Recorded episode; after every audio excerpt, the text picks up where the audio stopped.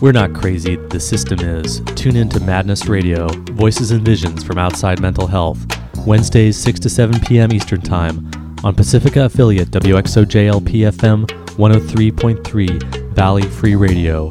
Produced by Freedom Center and the Icarus Project, streaming live, podcasting, and archived at madnessradio.net.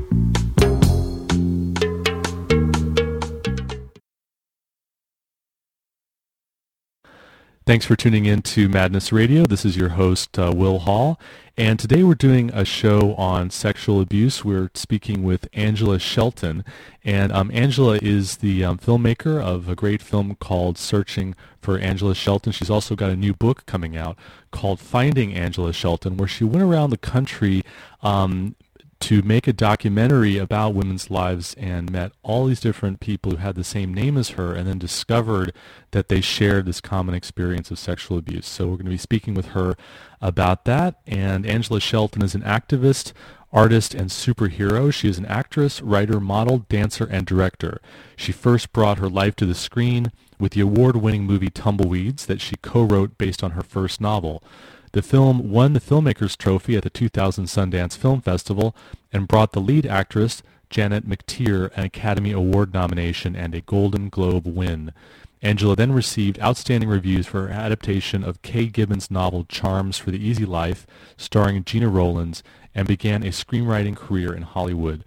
For her directing debut, Angela traveled the United States interviewing other Angela Sheltons for her documentary, Searching for Angela Shelton. Her goal was to survey women in the U.S., but as she began interviewing other Angela Sheltons, she found that 70% had been victims of rape, childhood sexual assault, and or domestic violence. Angela's survey of women becomes a journey of self-discovery discovery, during which she decides to finally confront her own past and her father on Father's Day. The Angela Sheltons complete the journey by teaching the filmmaker about the power of the human spirit no matter what your name is. Angela has quickly become recognized as a hero and public speaker on the subject of trauma, recovery, and resiliency. Due to the overwhelming response to her and her film, Angela created the Survivor Manual with the mission of inspiring and empowering all survivors of abuse to heal and lead joyful lives. So welcome to Madness Radio, Angela Shelton.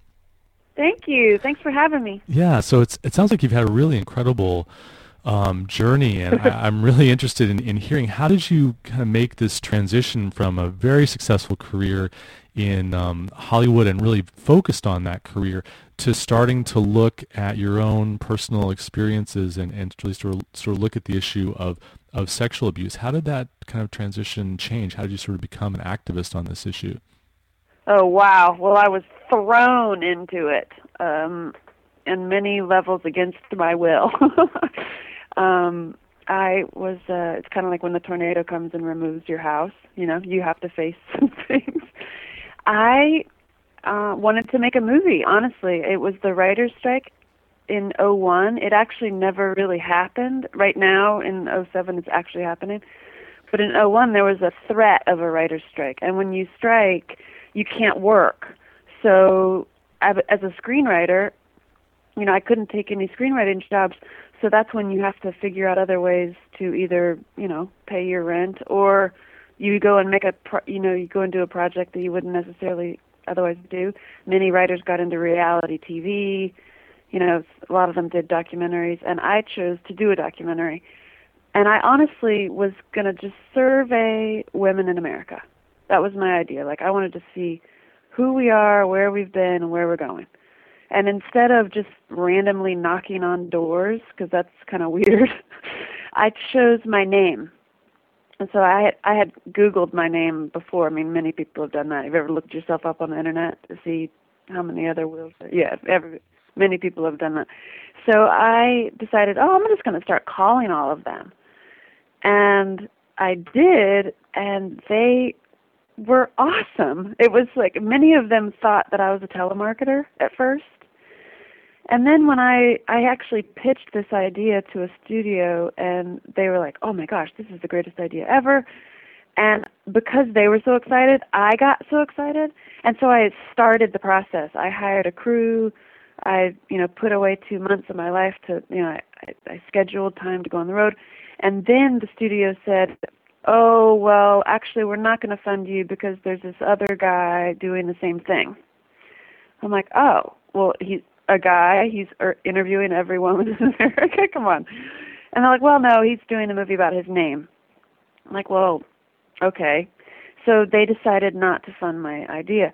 But at that point, I had already started calling Angela Shelton's, and I already was, um, I got I got the bug, the Angela Shelton bug, because what was happening is I was calling these women, and they thought I was a telemarketer, and then they, as soon as I told them about tumbleweeds and you know I, my various projects in Hollywood, they realized that I'm not um, just some random wacko. Of course, I'm a little crazy, but they started telling me about their lives, and I sat for hours just yakking on the phone with these women. And you know, you get women, you get anybody really, but especially women, yakking for hours, and you're going to tell each other about your whole life it's just what happens, especially when you share what your life was and I and I shared a little bit of mine, which is I come from an abusive past and you know I was removed from my home when I was a child and put into foster care and then that sparks the question of why and then I'm like, "Oh, well I was sexually abused by my dad." And then 70% of the Angela Sheltons I spoke to had pasts of child sexual abuse, rape, or domestic violence. And so, you know, I I had originally thought the movie would be kind of funny. You know, it's kind of funny if like you travel around and meet all the women with your same name, but then it got to be that's not funny. and then there was an Angela Shelton that I called who was tracking sexual predators, and she lived in the same town as my father, literally about five miles from him.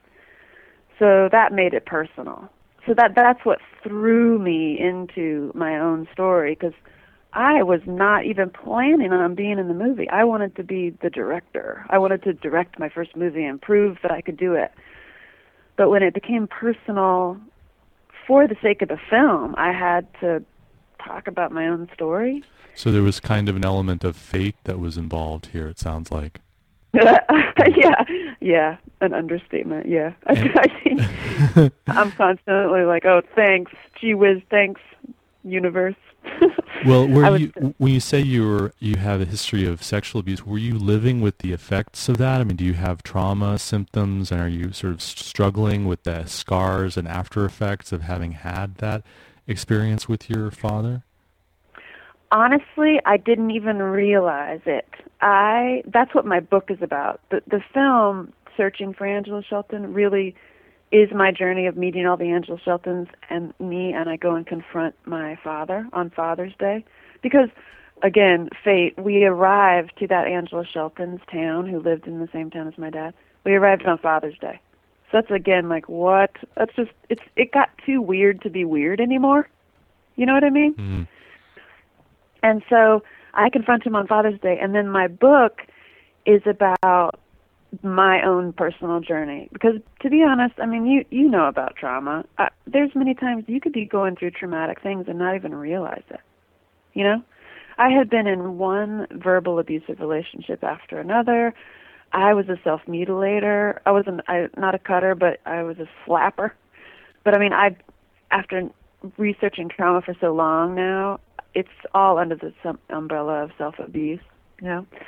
And here I was a self abuser. I never told anybody that. I have my, you know, big fancy Hollywood therapist and I was talking about, you know, my my dating problems and my issues with my dad on a on a bigger scale, but never like how is it really affecting your life? How is that really causing you to I mean, I was a chain smoker. I smoked two packs a day.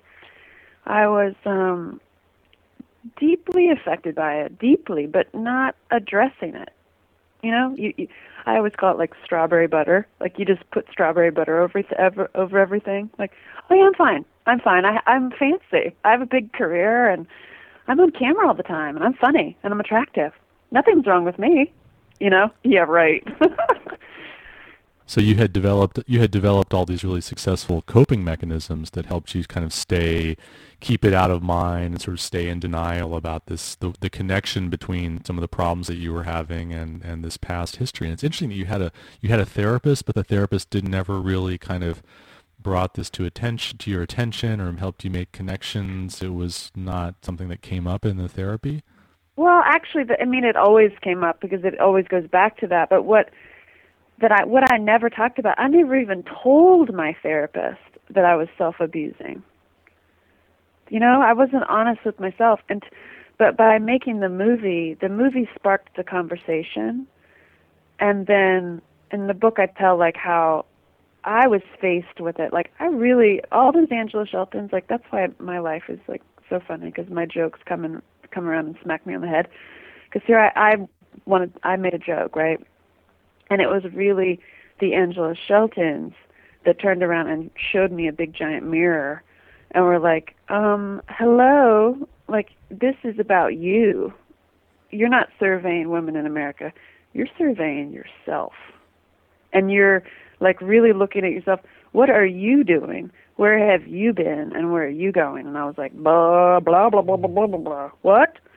And I really had to face myself and really be honest. And then, you know, the the movie's really successful and a lot of uh, it's totally grassroots. I never sold it to a big studio. It, it's solely spread through word of mouth, which is amazing. It has a big, huge following.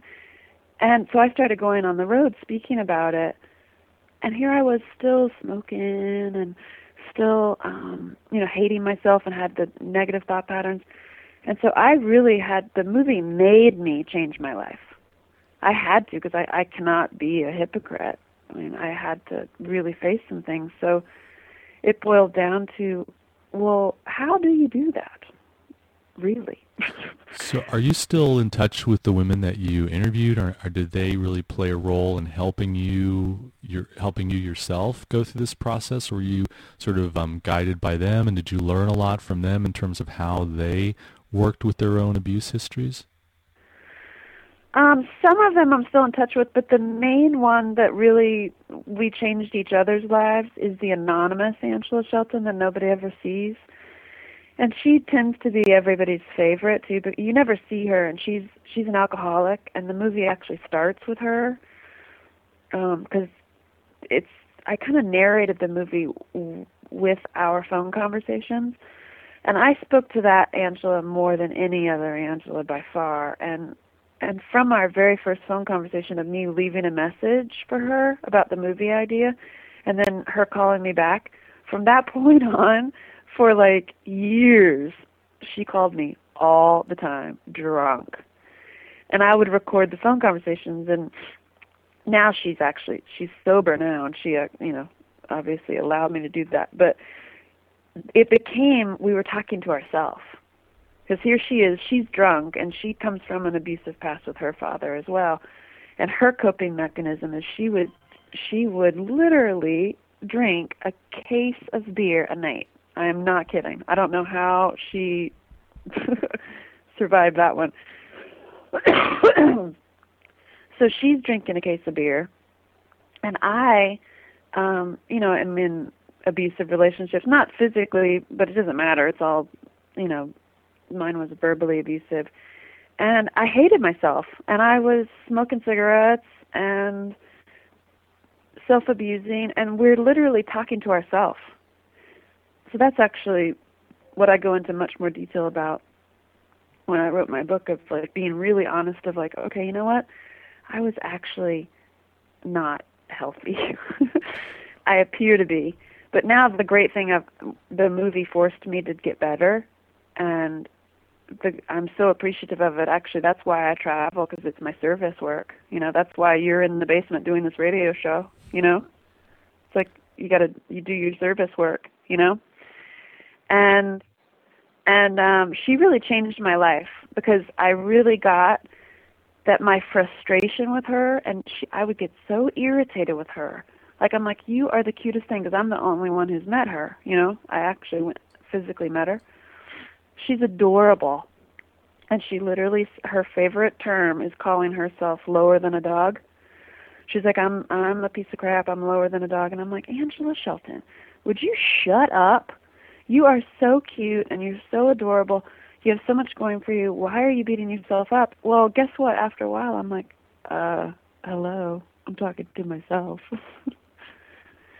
and then she would tell me the same thing. And after a while, it's that moment of like, oh, oh, we're, talking to ourselves.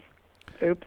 Did you find that a lot of the women that you met kind of went through this same uh, process of, of having had these terrible abuse experiences and then and then also having a lot of different kinds of problems or suffering or addictions or different things but hadn't really made the connection about how serious it was because I think that a lot of times society really minimizes the power that abuse has, sexual abuse, emotional abuse, physical abuse, domestic violence, um, incest, have to really create huge symptoms and huge problems for us and to have lasting emotional, physical, psychological effects for years and years and throughout our, our lives. So you, was that a was that kind of a learning that happened with the women that you that you met as well as with yourself to kind of make connections about how serious this issue is and how much effect that it actually can have over our lives?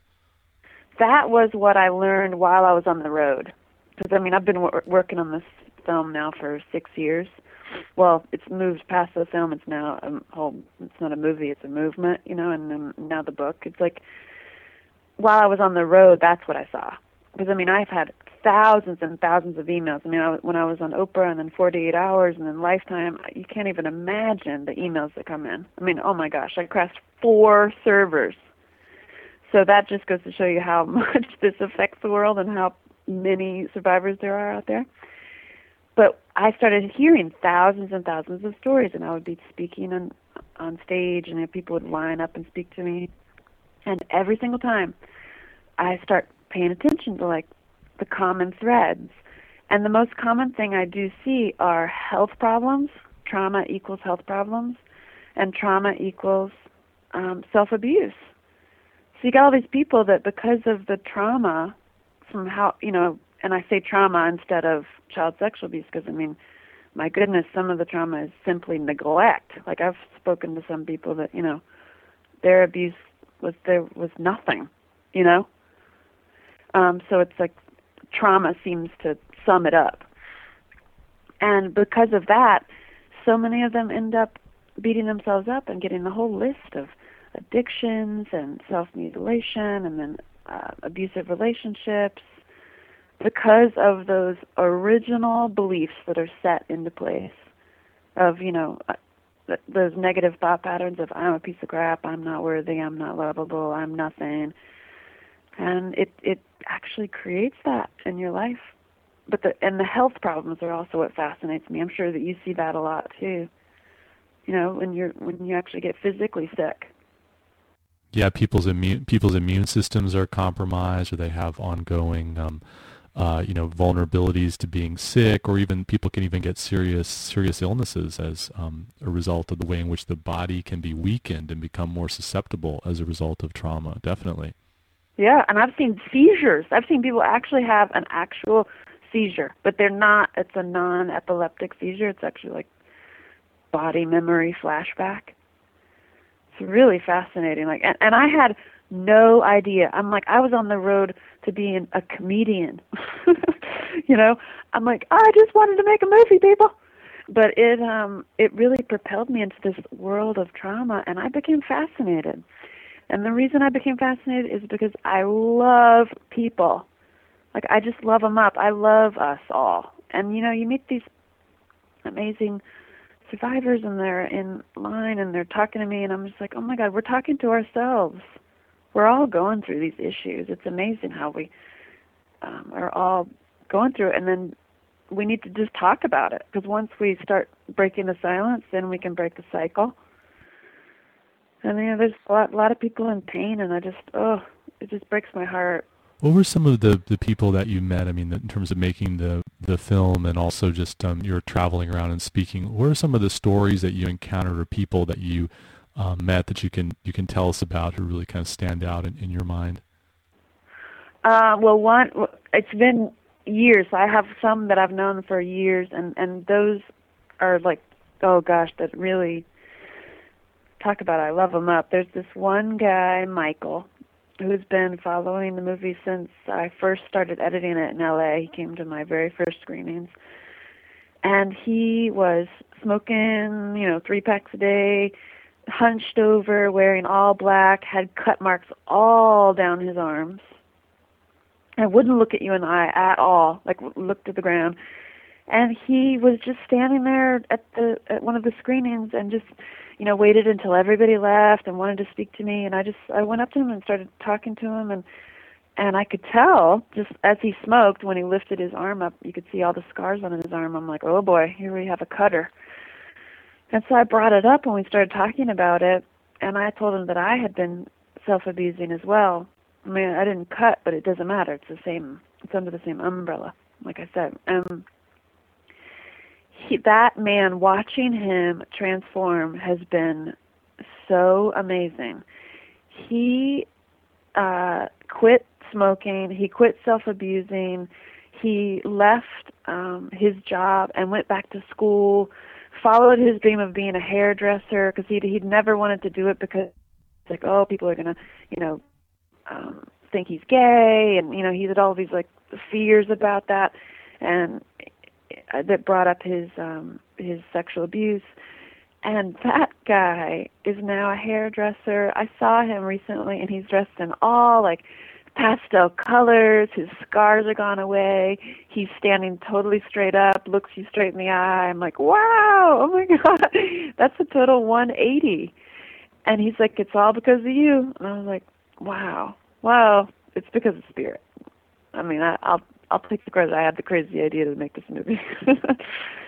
but um that's that's something that just I could get all teary eyed thinking about that guy.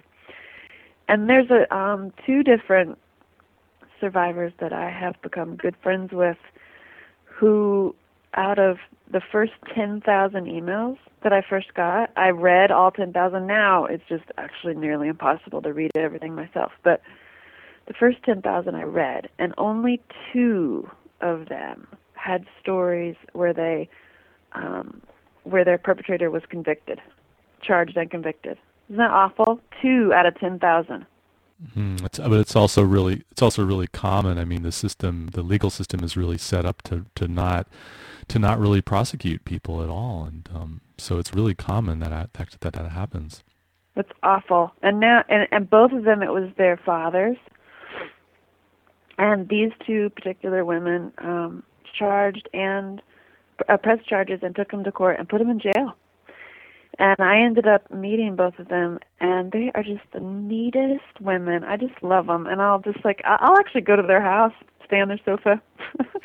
One of them, whenever I'm in her state, she picks me up in the airport and drives me to my speaking engagements, and we just like blast Led Zeppelin and have fun because it's all about I think leading a joyful life in the face of trauma because I mean we got to move on. And by us healing and getting better we do break the cycle. And I've seen these two women totally break the cycle and it's really empowering and amazing to watch because yeah, it's infuriating and it's angry and you could go through your whole life from now on to just be angry at every single man and every single person, just angry at the system and just angry. But they chose not to do that. And one of them has an amazing marriage. Oh my gosh, to see her and her husband. He's so supportive and amazing and it's just like, wow, see, you can totally move on. I mean, you don't forget because by forgetting you let you it's almost kind of like condoning the behavior. But they forgave on on the level of like they forgave themselves and they moved on and stopped self abuse and just amazing. I just love them. I just I love it every time I get to see them. Angela, what do you think is the um, what do you think is the key to healing? I know you talk a lot about um, breaking the silence and getting people to tell people's to tell their stories and also to make connections with each other. Do you think that's really what makes the difference for people that allows people to go um, out of living inside of the experience and having it dominate and control them to be able to move on, like you say? Uh, I think um, connection with your peers is one element. I think um, connection to spirituality, arts, animals, nature. Um, Generation Five has uh, has a list of of connections too, which I think that are really true. I think it's five things: uh, art, nature, animals, spirituality and peers with similar lived experience.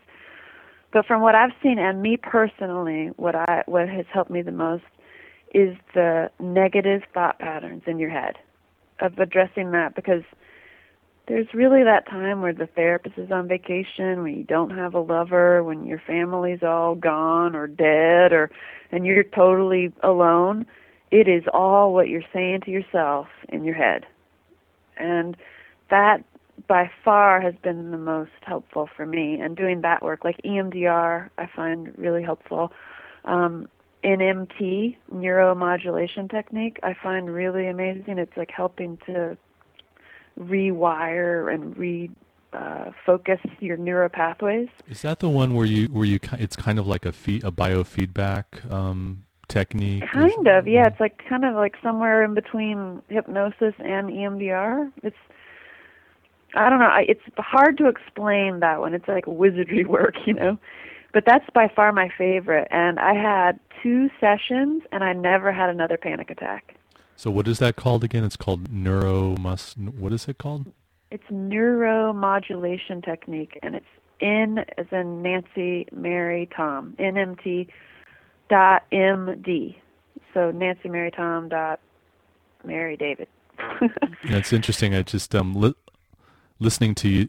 Uh, listening to you talk, I'm reminded of a dream that I had actually last night, where I ran across several copies of a book called Feeling Good by David Burns, and you um, you mentioned you know taking charge of the negative thought patterns that you have and belief patterns, and people listen to my show know that I'm I'm very skeptical of a lot of um, mental health therapies and, and traditional approaches and mainstream approaches. And actually, this book, Feeling Good, is actually comes from cognitive behavioral therapy. So it's a pretty mainstream approach. But actually, I found it pretty effective and pretty helpful. It's just a way of um, of you take a look at the things that you're telling yourself and you learn how to write them down and then you just take them apart one by one. Well, wait a second, I can't be a piece of crap because I'm not. I'm actually a human being. And then I'm not 100% bad because I can list these good things about myself. And you sort of undermine that negative voice that you've got in your head. So it's called Feeling Good by um, David Burns. So I just wanted to put that out there. I love it. I'll put it on the Survivor Manual. Yeah, it's it's a, it's a, it's an interesting book. It's I mean I wouldn't um, swallow it hundred percent, but I think in terms of um, f- finding bits and pieces that are useful, I think it's been really helpful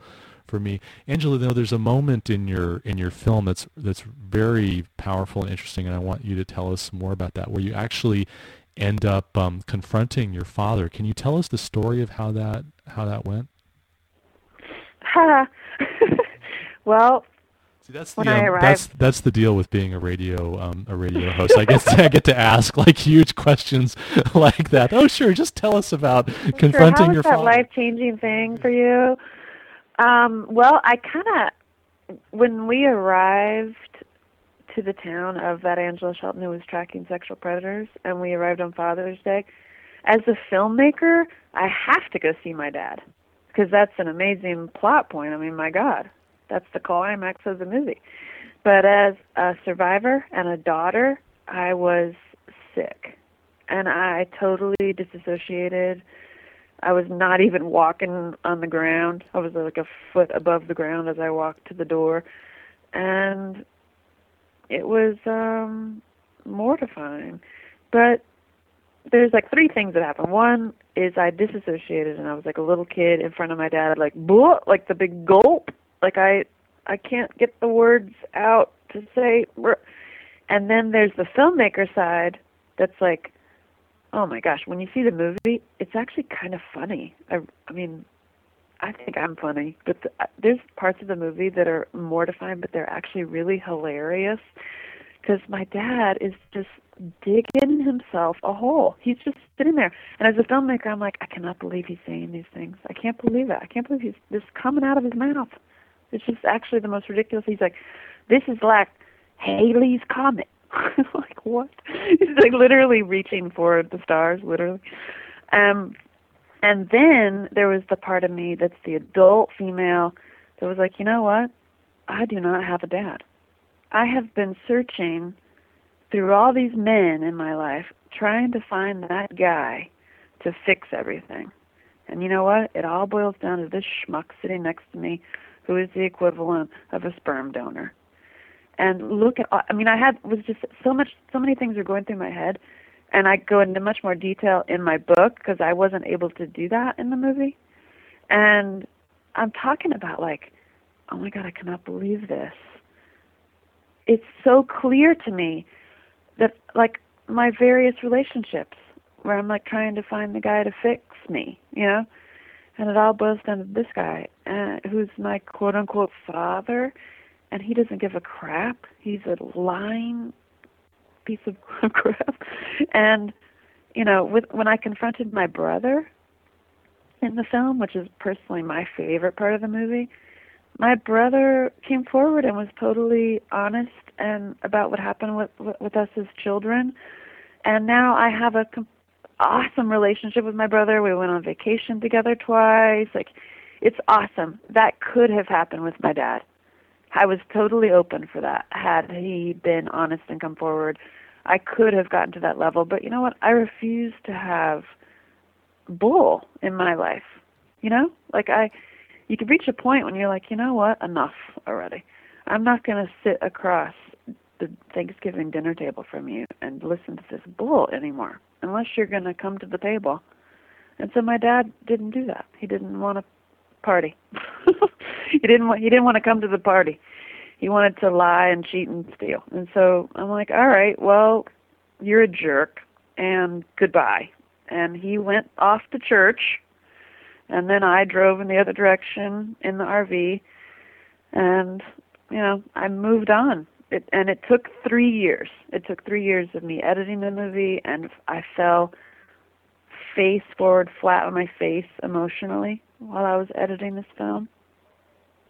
That's when I went through my catharsis, was watching all that footage of me and my dad over and over, and then I have this crazy anger outburst afterwards, where I freak out in the film. Um, they showed that clip on it on uh, 48 Hours and Oprah, and so a couple people have seen that where I freak out.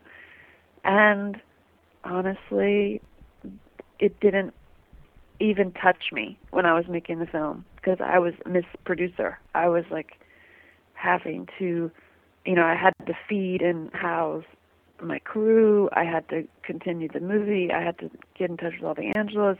I was producing a movie. I wasn't really present of what I personally was going through until I started editing the movie, and then I just fell apart. You know that that's when I went through my real hell, and I mean crying every day. There's some days that like my knees buckled under me, and I could not leave my house, and I I lost everything. I almost lost my house, lost my agent, manager, publicist assistants, everything because I just fell apart, totally fell apart. And so I when I see those survivors who come and meet me or email me, oh man, I totally, totally understand. But it's also part of the process. You know, there's light at the end of the tunnel. You're not gonna die. You know, when you think like, oh my God, I'm in so much pain, I can't, um, I can't function.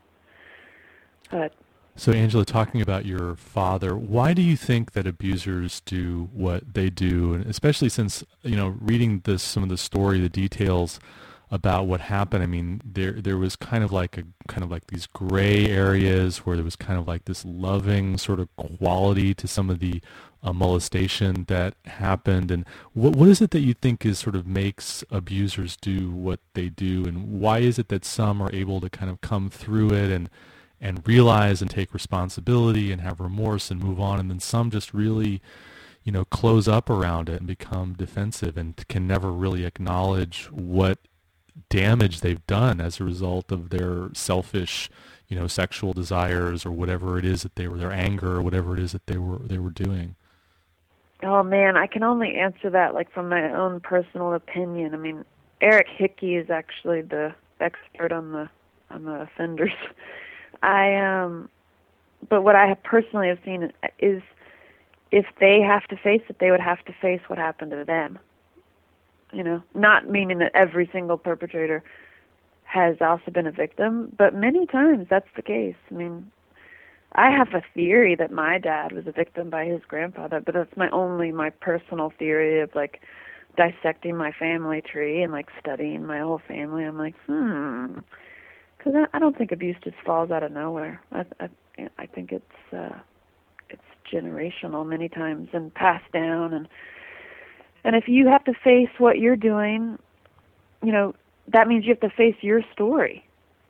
So, you know, that some people can and some people just simply cannot. There's some survivors who get so angry when they're faced with um, stories because because it brings up so much emotions for them.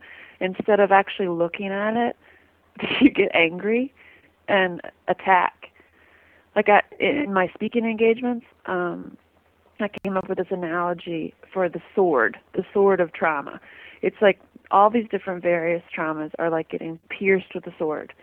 And it's painful and it's like a huge giant sword, you know, uh, piercing your entire body. So that obviously affects you. You know, if you it's uh it's hard to have relationships, you can't get close to somebody. The more you move around it actually um hurts you more, causes health problems. Um it, it makes living life uncomfortable when you have a sword sticking out of your body. But to remove it is a huge process. I mean, mine was a good three years, three years of 100% work. And that's totally worth it, I think. Um, but to remove the sword, um, many times it hurts worse coming out than it did going in. And people tend to be afraid of that pain. So it seems like people are afraid of, of um, crying and pain all that i mean anything associated with oh my gosh i'm going to feel pain but it's like yeah well okay a picture that you're pierced with a sword we have to surgically remove that and pull it out of you which is worse living with it for the rest of your life or removing it and then i always say when you remove it then you have it and you know your sword is your pencil your paintbrush your electric guitar your uh you know insert creative word there, you know, to use it with love instead of vengeance. And because I mean, if we all turn vigilante against all the perpetrators in the world and we're like all angry, it's like they won't come forward and they won't, you know, uh, feel remorse. We're going to kill them all. You know, you'd be real busy. taking care of all of them because there sure are a lot of them.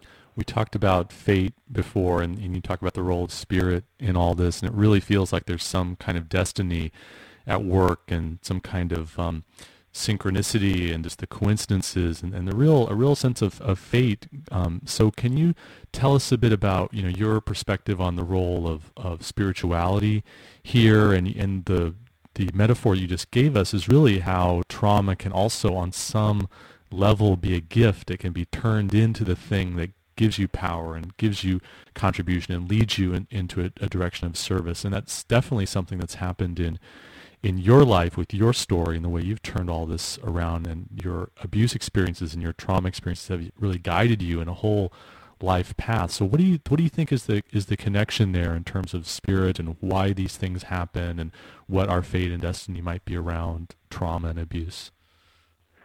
Uh, well, I I think that I was meant to go through all that I did, and you know what? I would do it again because it's been so worth it. And really, the Angela Sheltons taught me a lot about spirit. A hundred percent of them were women of God, from some level. Like one of them was a Muslim. Most of them were Christian, and then some of them were um, really super spiritual women I would call myself a spiritual woman. Um, they made me really believe in a higher something. You know, like there's something at work here. I, I believe that it's all interconnected. I think that I didn't just randomly have this idea. Uh, actually, what I talk about a lot in the book are my dreams. Funny that you mentioned dreams. I had recurring dreams as I made this movie and one of them was uh, a nightmare where I was trapped in um, kind of like a dungeony, like the bowels of a castle, with all these dark corridors, and I was looking for an escape route, which was very uh, uh, metaphorical of like what I was going through. And then one of the dreams I had, which ties in, I think, spirit and and um, what's actually happening with this, is all of these people were trapped in these little corridors these these children little children and women were being trafficked by these like android looking white men. Um take what you will from that. That's very interesting. and they I had found an escape route that led to the light. It was very, very dark, and then there was this tunnel that led out into the light. And so we distracted the men. They couldn't actually get to the women and children. There was like this wall, but I, I could see them coming. And then there, we turned, and there was this code word that everybody was whispering, and it was Angela Shelton, Angela Shelton, Angela Shelton, Angela Shelton. And as soon as they whispered Angela Shelton down this hallway, all these people would run, run, run, run, run, and run out to the hallway into the light. And I just thought that dream was so weird because I had it like seven years ago. But it's in my book. I talk about it in my book because, you know, what that meant is because my name, it's not about me. This is a message, and I am just one of the messengers. And I totally get that now. Like, I mean, this is not. Uh, it's not about me, Angela Shelton, you know, I am the Angela Shelton. This is a message of healing and unity, and I believe it's an escape route.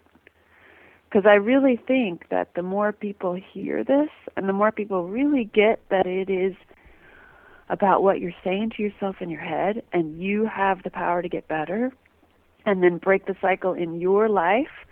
Because let me tell you, there's no abuse happening in my life. I live a totally joyful life. Like I'm back to doing comedy and writing and acting from a really authentic place now. It's not coming from trauma. It's coming from wholeness. And so I can lead, lead a life of example. So as spirit comes in, it's like it's a message and a messenger and the name Angela Shelton. That's why the book is Finding Angela Shelton it's a call to action for all of us to wake up and get better and then unite. And and it becomes you are escaping from the castle, if you will, like the from the dungeon. And imagine if all the survivors in the country and the world made dramatic shifts like that guy Michael that I met. You know, that you stop the self abuse, that you stop the inner negative thought patterns, that you you know, quit your job and do the job that you always wanted to do, that you start painting, that you that you buy an electric guitar, that you just like completely transform your life. Imagine the dramatic social change that's going to be effect that's going to come about from that simply by starting a conversation. Now that is powerful, and I've seen it myself. I've seen it with these with the various people all over all over the world. And so what I think would be really cool is that it's a wave. There's a wave of awareness and awakening. And that I think is is spirit and that's the reason I think that I had this idea in the first place and I don't even think it was my idea. I think it was spirit. Tell us about your work um, now. I know you're you're doing um, this book. Tell us about the book. It's it's going to be av- available. It's on pre-order now, and it's going to be released soon. Is that right? Yeah, the book you can get it now. You can um, pre-order it at your bookstores. You can pre-order online. You can go to angelashelton.com. And the book is the call to action. It, it's really actually a very spiritual book, I think. I mean, I, I tell all about how it all happened. And um, if you like the movie, you'll like the book better. and actually, reading the book makes you want to watch the movie again, I think. And the the book is, I think, a call to action to break the cycle.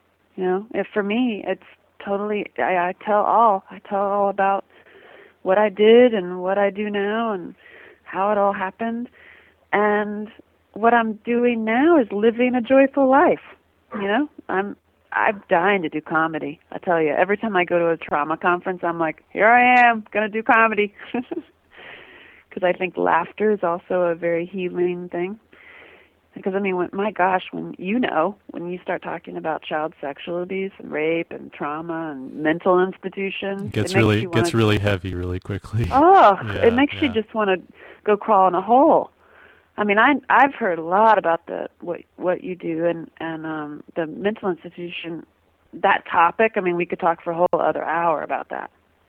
You know what I mean? I just and it can be so depressing and so overwhelming but I think we can make dramatic shifts with it and totally change it. I think you are. You're by this radio show. You know. Well, thanks. Yeah, I mean, we're we're trying to. I mean, a lot of a lot of the story that you're telling and the way in which these connections happen and the power of people coming together as a community is really what my work is all about and Freedom Center and Oryx's work and the Icarus Project. And you know, so you mentioned the relationship to mental institutions and, and I imagine that some of the people that you met must have also been in the mental health system and must have had bad experiences as from trauma from the mental health system. Oh yeah. And they're not crazy. You know, I mean, many times uh, that's a whole other subject, but I've heard that many times about how the family is hiding the abuse, you know, and they don't want to show that like Uncle Joe or Grandpa Danny or whatever is raping all the kids, so they put the kid or the young teenager in a mental institution to shut him up. I can't even tell you how many times I've heard that. So it's like there's a conversation, there's like let's stand on the mountaintops and create dramatic social change, you know. But you would have to then point the finger at the patriarch. You know, so it's like, oh, oh my gosh, well, we're just going to have to address that we live in a patriarchal society. Oh my. you know, so my role is I can do uh, my work and and movies and books and and comedy to start conversations. And then the conversations are what continue the social change i think. What kind of message would you give people who are listening to the show who are maybe you know struggling with trauma in their own lives or, or maybe they have friends who are struggling and who maybe haven't reached a point friends or family or relatives who haven't who haven't reached the point of maybe trying to do healing work around their trauma and abuse experiences, what kind of message would you give them who are people who are listening right now? That you do 100% have the power to transform your life. Because if I did it, you can do it. And you know, for me, it was the movie. I, I didn't. I don't even take credit for that movie. I think Spirit made that movie. And you know, the movie starts the conversation, and then finding Angela Shelton is my how-to and then I started the survivor manual, which is the goal is to answer all the myriad of questions that come with surviving from everything. Like, you know, I have questions, you know, so that's why I started that to have contributors on there to we, where we all answer the questions having to do with surviving because honestly i don't have all the answers i'm learning as i go i i didn't even plan on falling into trauma by making this movie. You know, I I I had the big cartoon anvil fall out of the sky and hit me on the head. Now, is the Survivor Manual is that a book that's coming out, or is that a, that's a part of your website, or what is that? The Survivor Manual is a part of my website. Um, it's um, a, a blog that's an ongoing process and progress forward of all the answer answers to the questions having to do with surviving. Excuse me. So I asked the contributors that I personally know, like there's a lawyer and a police officer and therapist and social worker and activists and advocates on there that we are we can all contribute answers so that as a survivor you can go on there and search for various answers and then you know your answer will come up. And there's videos and there's survivor manual tv and it just started about a month ago. So it's constantly evolving because there's always questions. And so the goal with that is to answer all the questions. Like for example how do you get out? How do you have a good sex life after you've been raped? How you know do you tell how do you break your silence how to how to how to one question I think is important is what about people who um, who want to be allies and supporters? I mean, uh, what kinds of attitudes and approaches should people take? Because I know it's there's a there's kind of like a, a delicate balance of encouraging and supporting someone to really look at their past and look at the changes that they need to make and at the same time respecting their own independence and self-determination and not, not pushing them and not being invasive and not kind of intruding and controlling on them. So what would you what would you say to people who want to be supporters to abuse survivors and to trauma survivors? Wow, I think that number one you you have to take care of yourself and you can't ever change somebody else's life. Or or make them see it the way all you can do is be an example. I mean i i actually i talk to a lot of um husbands who are married to survivors um, um uh, to, married to female survivors who like for example you know cry every single time they have sex. And it's like you really have to take care of yourself while you're being a supporter because you know it's kind of like uh it, you know i you're walking the fine line i don't want to insult anyone but sometimes survivors can be in such trauma and such crisis that it's kind of like when you go try to save somebody who's drowning they can kill you by pulling you down you know what i mean so there's a delicate balance of staying really rock solid and really like working on yourself. That actually I think is the most helpful thing for somebody in crisis. Is to remain really solid and be a rock for them as opposed to trying to change their life for them because I think we all have to do it for ourselves. I mean, I, I had to really do a lot of work. I was inspired and helped by many, but I ultimately had to do it myself. And I think that that's what each person has to do. Angela, we Angela, we are unfortunately just about out of time. So give give us some the um, details on how people can find out more about your work and the website and how they can uh, tell us, remind us again of the name of the the book and your web address and getting in, in touch with you and if people want to find out about ordering the film and, and all that. Cool. The the best thing to find me is finding Angela Shelton. We're starting findingangelashelton.com for the book, and then there's angelashelton.com, and on there you'll find the survivor manual and the the movie that started it all, Searching for Angela Shelton, and then the book Finding Angela Shelton, and then there is a Finding Angela Shelton challenge on there for all the people who are really dedicated in supporting the movement uh, that like I said, it has nothing to do with me personally. It's a message. Um, you can take on the challenge of getting this book into the hands of as many people as you possibly can to create uh, a massive global healing. what a concept. So all of it is really at angelashelton.com, and I and I do a video blog that's kind of funny, and I promise not to shut up. Angela Shelton, thank you so much for joining us today on Madness Radio. Thank you. Thanks for what you do. You've been listening to an interview with Angela Shelton. Angela is a Hollywood actress and filmmaker who um, has uh, directed and produced the film Searching for Angela Shelton. She also has a new book coming out called Finding Angela Shelton, and you can find out more about her work at angelashelton.com. That's about all the time we have this week on Madness Radio. Thanks a lot for tuning in.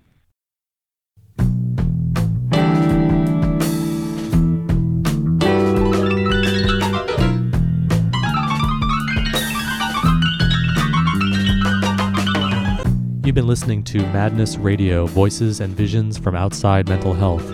Madness Radio is broadcast every Wednesday, 6 to 7 p.m. Eastern Standard Time on Pacifica affiliate WXOJLP-FM 103.3 Valley Free Radio in Northampton, Massachusetts. For our live internet stream, podcasting, show archives, and more, visit madnessradio.net. Madness Radio is co produced by Freedom Center and the Icarus Project. For more information, check out freedom-center.org and theicarusproject.net.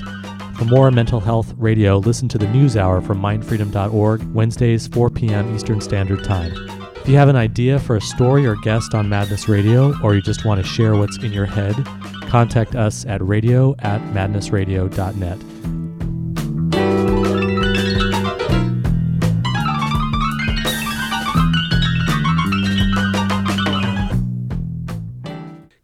KWMD Kasilof, 90.7, Anchorage 104.5.